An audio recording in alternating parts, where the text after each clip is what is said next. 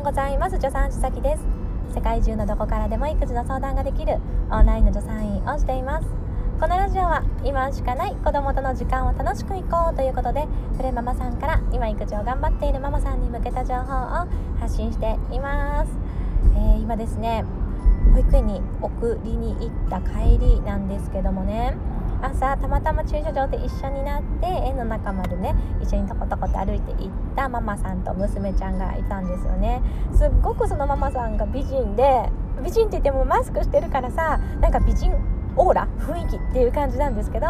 髪の毛もね綺麗に巻いていてそしてお洋服もシンプルなんだけどおしゃれって感じでねわーって思ったんですよ。で一方私はパーカーにスニーカー。みたいな感じ。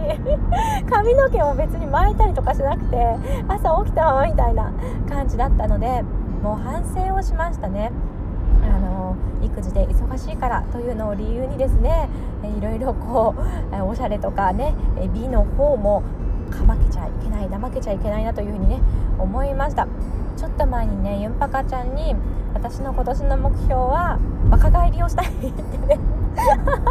話してたんですよ。ゆんぱかちゃんの方が私より年がちょっと下なんですよね。でゆんぱかちゃんにこれを言ったら「えー、さきちゃん十分若いよ」とかって言ってくれたんですけどなんかもうねダメダメと思って。今日の朝反省をしたのでやっぱり今年はですねちょっと若返り愛知エンジングを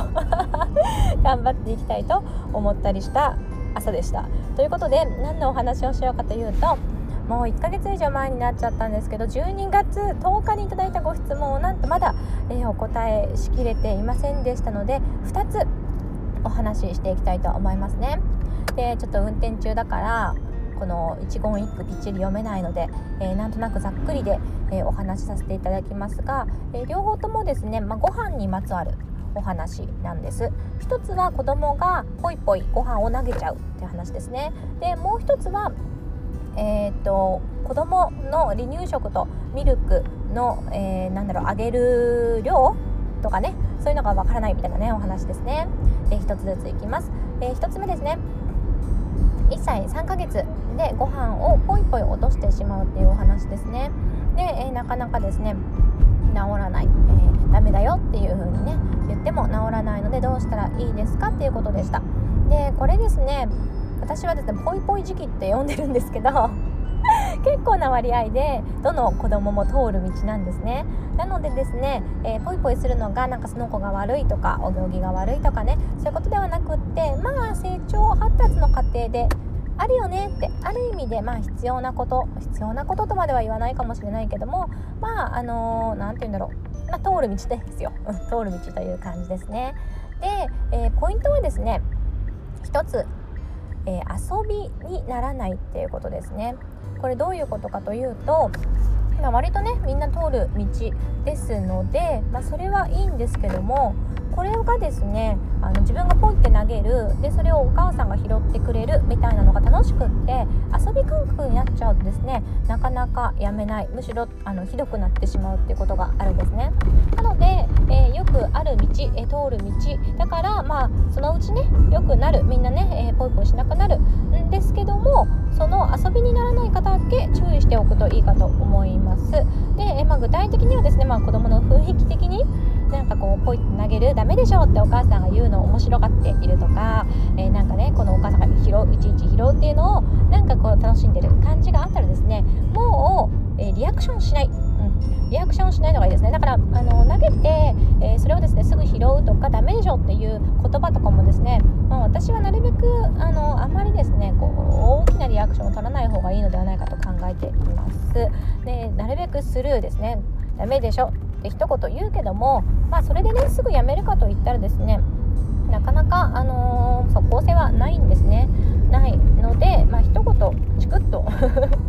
言うけれどもあとはスルーねスルーで、えー、なるべくの子が楽しいなこれ面白いなははってね、えー、やってヒートアップしてしまわないようにするという対応が一番いいのかと思いますなかなかですねこのポイポイされるのがストレスご飯をね粗末にしている感じで嫌な思いをするというお話も聞きますがどうしても離乳食の時期ってねそうやってポイポイしたりとかせっかく作ったご飯もねぐちょぐちょにして残したりとかってして、えー、ご飯がね少し何て言うんだろうな、まあ、無駄になっちゃうというかちょっとね美味しくいただけないで、えー、終わってしまうってことがどうしてもある時期です。ね、なんか私たちご飯をさあんまり残さないで食べましょうみたいなね、えー、感じの教育を受けてきたし、ね、大事に食べるっていいことなのでねなんかそういう感じをね目にすると嫌な気持ちになってしまうかもしれませんが子供にとっては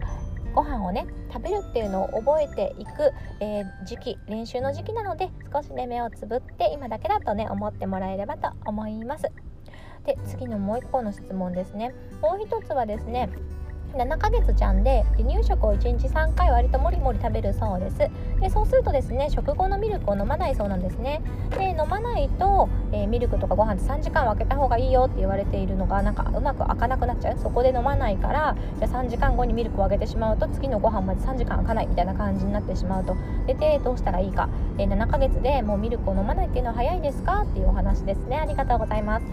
でうん、まあ、大事なのはですねやっぱりお食事で必要な栄養エネルギーが取れているかっていうことなんですよ。だから極端を言えばお食事だけで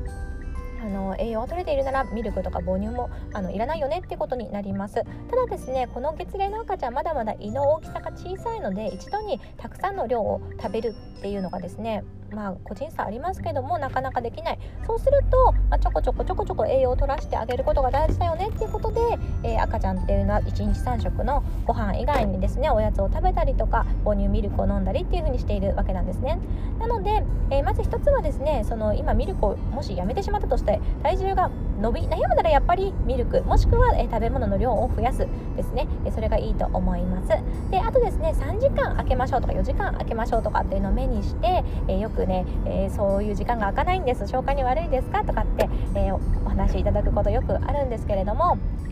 あの私はですねあまり気にしなくていいと思います。例えばその子が、えー、なんか吐いちゃうとか 調子が悪そうだっていうのがあったらね少し時間を空けてあげたりとかがいいと思うんですけどもさっき言ったようにあの犬がちっちゃいからちょこちょこ食べてちょこちょこエネルギーを取っていくっていうのが大事なんですよね。でそのちょこちょこ食べっていうのもすごく個人差があって一度に食べれないからこそ回数を増やしていっぱい食べることでエネルギー栄養が取れるっていう子もいるので何時間っていう時間ね数字に縛られるのではなくってその子の様子を見てですねあの食べるなら食べるタイミングであげる、ね、飲むなら飲むタイミングであげるというふうにしてみてはいかがでしょうか。ということで今回はね子供のお食事にまつわる2つのお話をさせていただきました。今回も聞いていただいてどうもありがとうございました。一緒に楽しくお母さんをやっていきましょう。助産師さきでした。またね。